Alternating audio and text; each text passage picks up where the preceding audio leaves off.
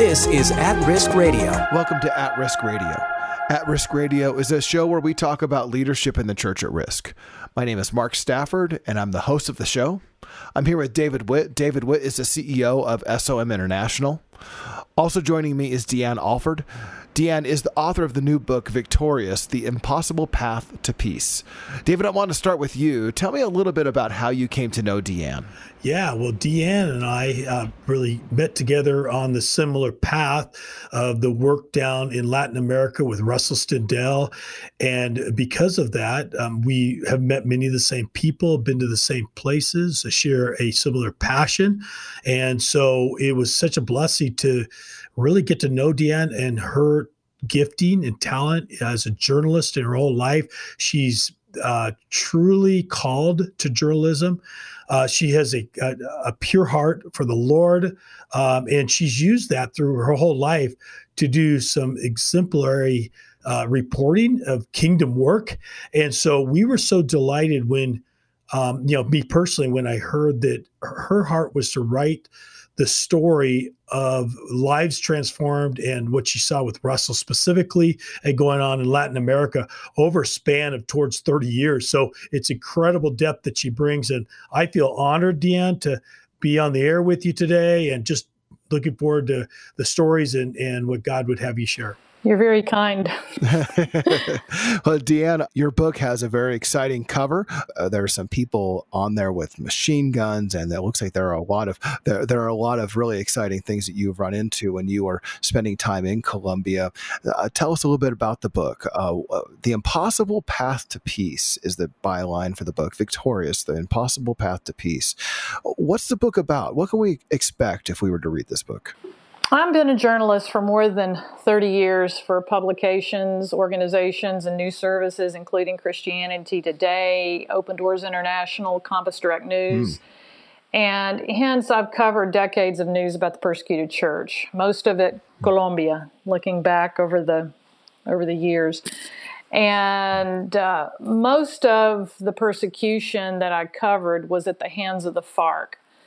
The book opens with chapter in chapter one with me having lunch in Havana with the FARC's number two leader, Ivan Marquez. He's the and the FARC's ideologue, Jesus Santrich.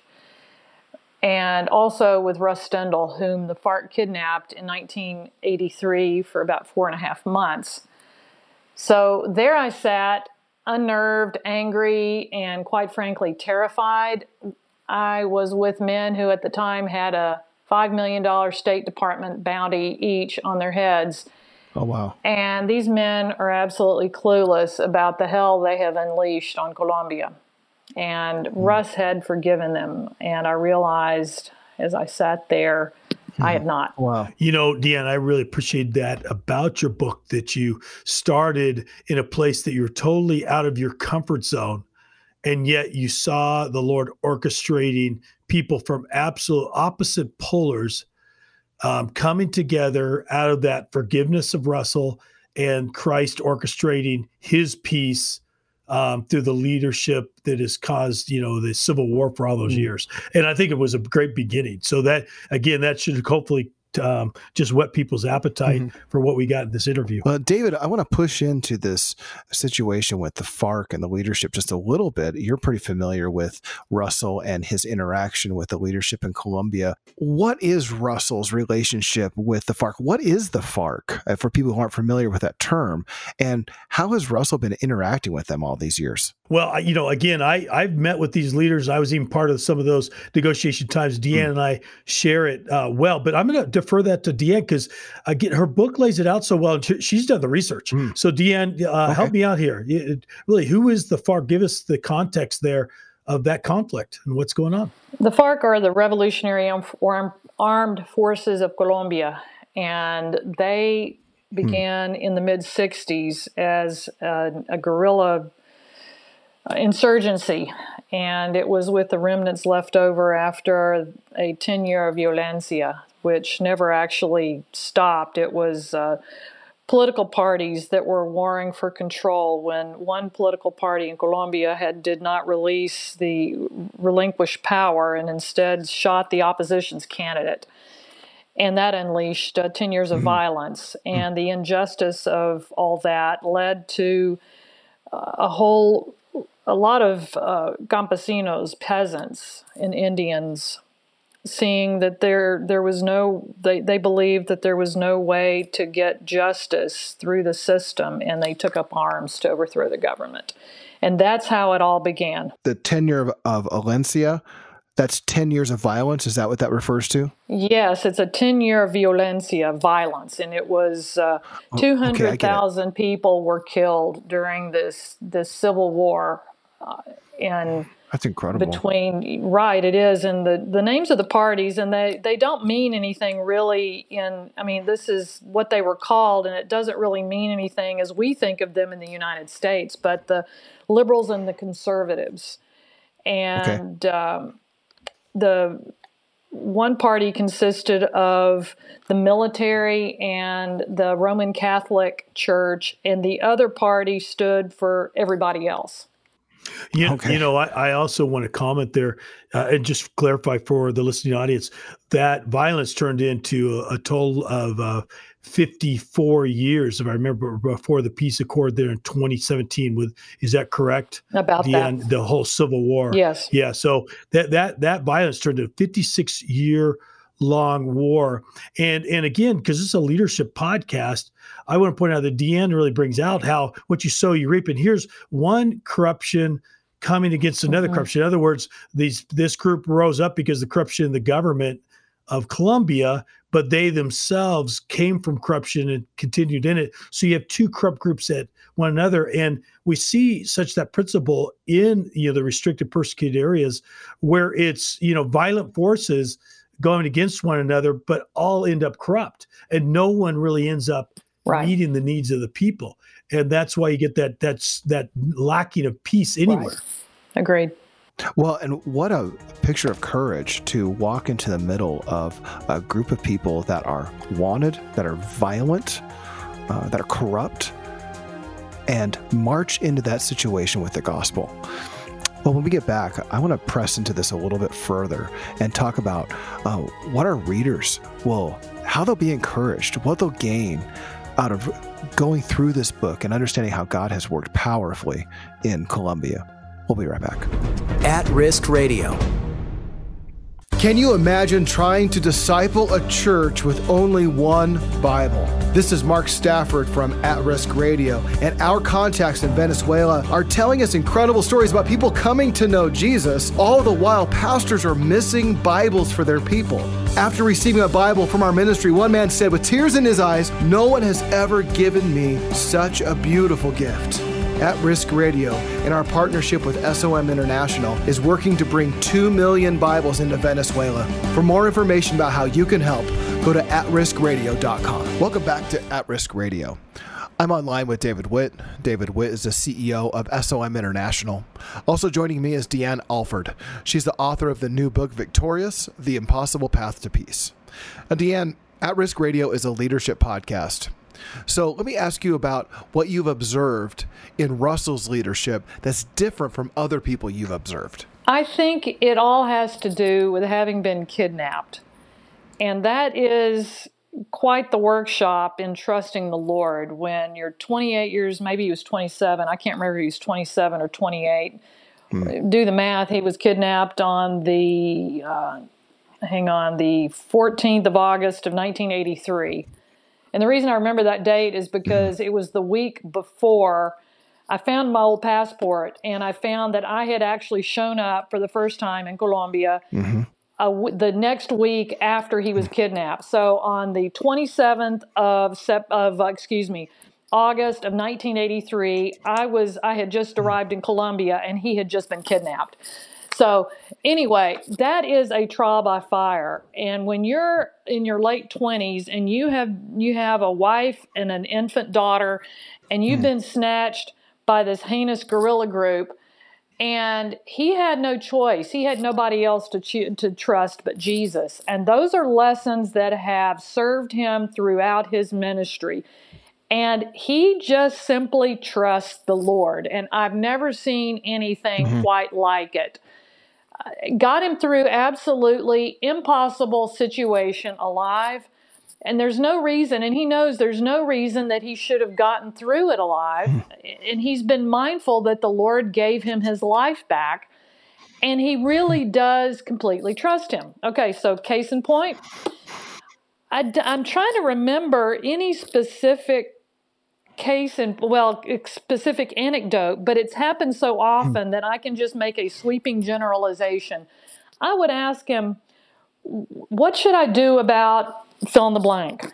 Maybe it had to do with what should i leave in this book? What should i leave out? And inevitably he would listen and he'd say do what the lord's telling you to do. I i've been a journalist for more than 30 years and I've done most of my, almost all of it has been with Christian ministries, with uh, pastors, with leaders, with teachers, with ordinary believers, if there is such a thing as that. And inevitably, well, I won't say inevitably, especially with a leader, there's some man, there's some level of fear. If I'm going to make them look bad, if I'm going to write something that is is a challenge for them, if it's going to get them in quote unquote hmm. trouble, and contrast that with do what the Lord's telling you to do. And I found that there are three people that I can think of who would answer do what the Lord's telling you to do, and they do whatever the hmm. Lord's telling mm-hmm. them to do. And one is Russ Stendal, and the other two I'm just going to throw out there. The another is Brother Andrew, and I've interviewed him before, and he's an out there kind of guy. Um, I really wanted to spend more time with him, but unfortunately, he's a nonagenarian hmm, now, and okay. he's really he's winding down. And the other is Jay Smith, who debates the most militant Muslims in London, and they they trust Jesus, and that's the only way you hmm. can be at this level of ministry and the Lord entrusts hmm. entrusts so much to, to each of these men, and I've seen it really up close with Russ. You know, I that's what I've appreciated too, Deann, about your writing is you be able to interview really unique and called leaders and, and, give a window into their lives. And that's what you've done with this book with Russell. And one of the aspects you brought out was the other side of Russell. You ask Russell really how he leads his life and um, and, and I remember, I, I, don't, I don't remember the exact setup. You could fill in the blank here and help me out. Um, but I remember how he told you how every day he wakes up, he listens to the Lord and he does what the Lord tells him to do. So he he's he's telling you to do what he does, and we see the integrity of that. Um, uh-huh. Yeah. Any more comments on on that that part of, of that you discovered with Russell, of him being led by the Holy Spirit? It's especially antsy when I, because I'm a writer, and people a lot of a lot of times there. Well, there's this general demonization of journalists, and sadly, even Christian journalists. And I understand that not everybody knows me, and that I don't know. I'm not. I'm. I'm out to. I mean, the Lord's called me to this, and uh, but the amount of trust that He puts in me. Um, I mean, okay, I do remember a case in point. I was sharing my testimony, how I came to faith in Christ in Havana. And I don't know a lot of these people, but there were some pretty heinous guerrillas that I didn't know them from Adam, but I was just telling them what Jesus had done in my life. And one of the ones I shared with, I was talking to, I'm trying to remember if it was Romaña and Santrich, and there was somebody else. And there was another person there whose yeah name escapes me, but which, by the way, Deann, let me just tell the listening audience those were most wanted people on our FBI uh, list. Very, um, very bad guy, dudes, uh, a terrorist yes. by the State Department that hmm. she just mentioned. So keep on going. Well, I, I, will give an aside about the bounties on each of these men's heads. Now, the State Department bounty on Santrich is $10 million. Whoa. And the bounty on Romaña is $3 million. Hmm. And uh, so I was sharing my testimony, how I came to faith in Christ. And uh, this other other FARC negotiator was talking to Russ, and he walked off somewhere, and I don't remember what was going on, but I was just telling my testimony. and the other individual was who, who, was there later just jumped my case saying you should never have said this that and the other about jesus in front of this guerrilla. He he's just they could this guy could really do us in. And um, russ when i told him and and he was like yeah that would that could have been pretty bad but the lord provided a way and i was off talking to him on the other side of over there and he didn't hear any of it so he didn't get afraid. In in contrast, the other individual was wigging out and absolutely terrified of what. And I still don't know who that person was. If they explained it, I, I don't remember because people really, really bad pieces of work were going in and out of Havana all the time, mm. and a lot of them. I remember at one point I was taking a picture of El Paisa, who is. Uh, one of those uh, on the FBI most, or not FBI, State Department most wanted list. And I was taking a picture of him and somebody else, and then El Paisa asked me to please delete that picture off my camera. And it was, uh, I have no idea who it was. And I was not about to defy the this guy who, uh, again, uh, notorious terrorist, and he's out there. I, I was not about to get crossways with him, so I deleted it. what do you do? Well, probably a smart move. Well, yeah. you know, uh, Deann, as I've listened to you talk, you know, it has to be really incredible to watch these men of faith actually live lives of faith. And as you've been able to observe that as you've had opportunity to interact with these guys who are really living out what they believe, who are radically committed to Christ and really willing to take incredible risks for Christ. How has that impacted your life? That has to have a deep impact. Some of it, quite frankly, it, it has. And it, it really has in a deeply personal way that I'm not really ready to talk about. I'll just tell you about major forgiveness of, of, a, of a relative. Mm-hmm. And, um, but on a global picture, beyond that personal picture, I think that this whole book is a is evidence that if peace is possible in violent Colombia among the most heinous mm-hmm. people you ever want to meet, people who have zero idea how many they've killed, people who think, really mm-hmm. think, uh, these are people who in the book, I'm trying to remember the scripture when uh, it was one of the Gospels. They will kill you and thinking think they are doing God a service.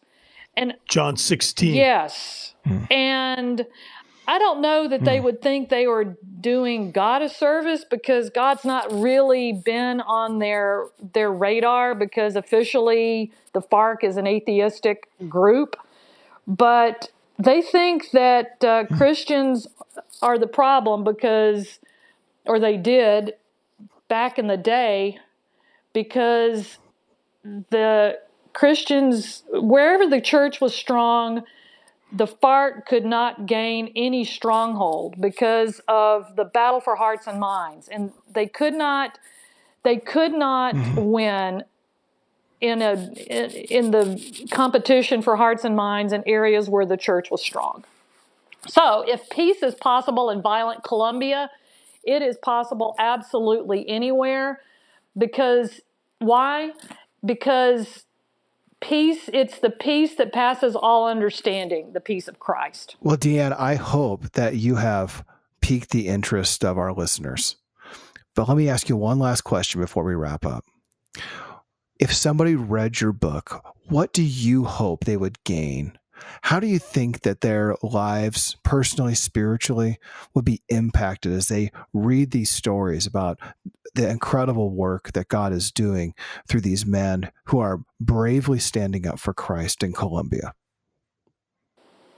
I want to say First Thessalonians 5 23 or 24 He who calls you is faithful and also will do it. Mm-hmm. Because mm. if Jesus can break through these impossible, this really is the impossible path to peace forgiveness and surrender to win. None of it makes sense in the natural, but it makes every sense in the economy of Christ. So that's how I mm-hmm. really want people to take it away. I've uh, I, before I really knew the Lord, I didn't understand that this message of hope impacts absolutely everything. There's no part of life that Jesus cannot transform, and that's life and society. And if it can, mm-hmm. If Jesus can be victorious in Colombia, there is hope for Afghanistan, there is hope for Pakistan, there is hope for the abusive mm-hmm. household where dad is drunk and mom is AWOL. There is hope for the future in Christ. In Christ alone, our hope is found. Amen. And I have to add, there's hope for you, you know, myself, Mark, uh, because it comes personal. It's corporate. You you talk about the corporate uh, hope, which is where individual hope ends up when we start changing the hearts of leaders and lives, especially the leadership of these corrupted organizations. We now transform villages, uh, communities, states, and and countries. Deann, thank you, thank you for sharing, and what an encouragement this has been to us as we have heard you speak about your experiences. We want to encourage our listeners to step out and becoming a better leader in the kingdom of God. And At Risk Radio invites you to get involved with those who are risking much for Jesus, uh, with men like Russell Stendal and others who are uh, laying it all on the line for the gospel. One way you can get involved is by subscribing to our newsletter. Our full color newsletter comes out every month and features stories from those who are on the front lines, risking it all for Jesus in the most restricted areas in the world. You can sign up for that at atriskradio.com. We hope that if this has been an encouragement to you, that you would share this with those who may be very encouraged by it and maybe even pick up a copy of the book. The copy of the book can be found in our bookstore. Uh, the bookstore is at spiritofmartyrdom.com, and that is a way that we are funded as a ministry and that we're able to fund those who are risking much for Jesus. As you give a donation for a book of any amount, we're glad to send you Victorious as our gift to you. Well, until next time, my name is Mark Stafford, and this has been At Risk Radio. You've been listening to At Risk Radio. For more, go to atriskradio.com. At Risk Radio is a production of SOM International.